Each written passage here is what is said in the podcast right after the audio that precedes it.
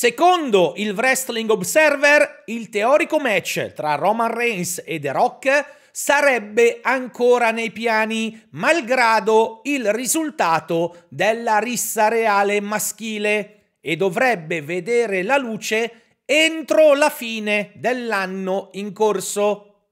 La fonte pare aver dato anche credito ad un duplice rumor, ovvero alla possibilità di una doppia difesa titolata del capo tribù allo showcase degli immortali, o ad un'apparizione di The Rock durante quell'evento che possa poi portare ad un loro testa a testa fisico all'interno del ring.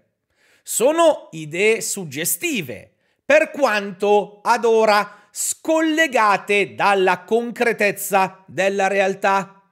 A voi piacciono?